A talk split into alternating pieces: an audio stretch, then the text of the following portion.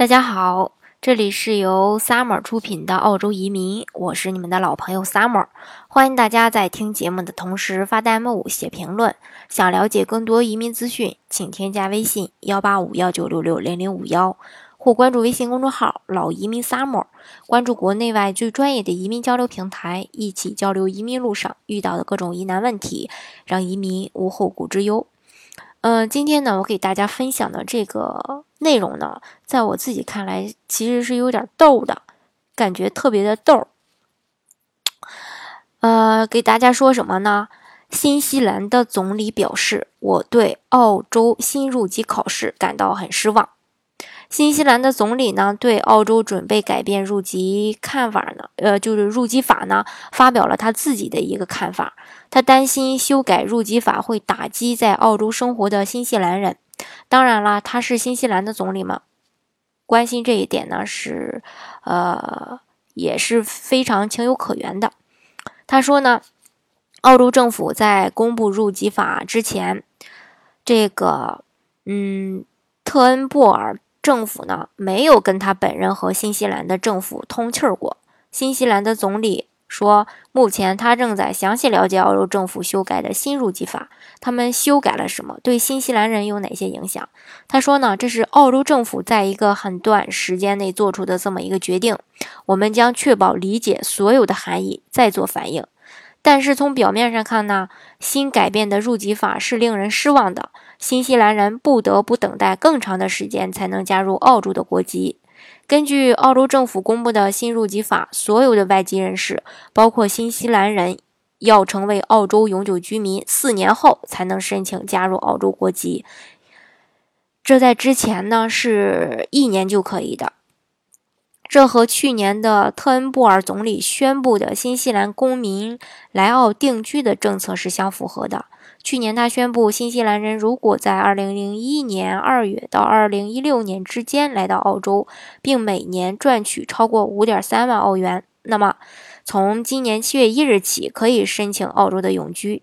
新西兰总理还说呢，新西兰政府将和澳洲政府商谈，确保这些人不会受到澳洲新入籍法的一个影响。他说呢，新他说这个新西兰移民部长将会和澳洲的移民部长和澳洲政府谈论这个问题。他希望新西兰人有一条快速和便捷的道路来申请加入澳洲国籍。他还说，其中一个办法是澳洲政府对这一批新西兰人给予豁免。不过，澳洲的移民部长也说了，不会给新西兰人其他的一个特别的优惠。他说，这个澳洲的新入籍法从宣布之日起实施，并适用于全球其他国家的人。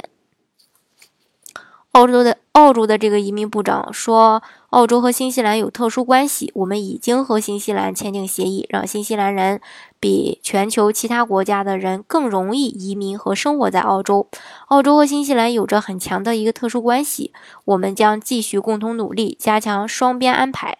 他说，过去五年有很多新西兰人加入了澳洲国籍，虽然呢，这个。澳洲和新西兰是老相好的两个国家，但是在新政策下呢，呃，可以看出，这个澳洲的这个入籍政策还是对全球所有的人一视同仁的。其实呢，我刚才嗯在开头也说，嗯，我本身看了这个，听了这个。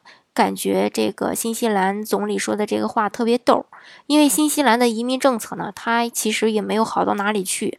从去年一直改这个技术移民的这个打分要求，从这个一百二十分涨到了一百四十分，后来又涨到了现在的一百六十分。在我看来，我觉得有点五十步笑百步的意思。但是呢，不管嗯是怎么着吧，我觉得还是说移民要趁早。赶在辩证之前，虽然我这几天一直在节目中强调，大家可能听的也有点烦了，一直在强调说移民要趁早，移民要趁早。但是呢，呃，这个移民政策真的出来以后，真是吓大家一跳啊！所以说，还是移民要趁早，不管是该不该搭这这次这个末班车吧。但是我觉得啊，终归还是要能搭末班车就搭末班车。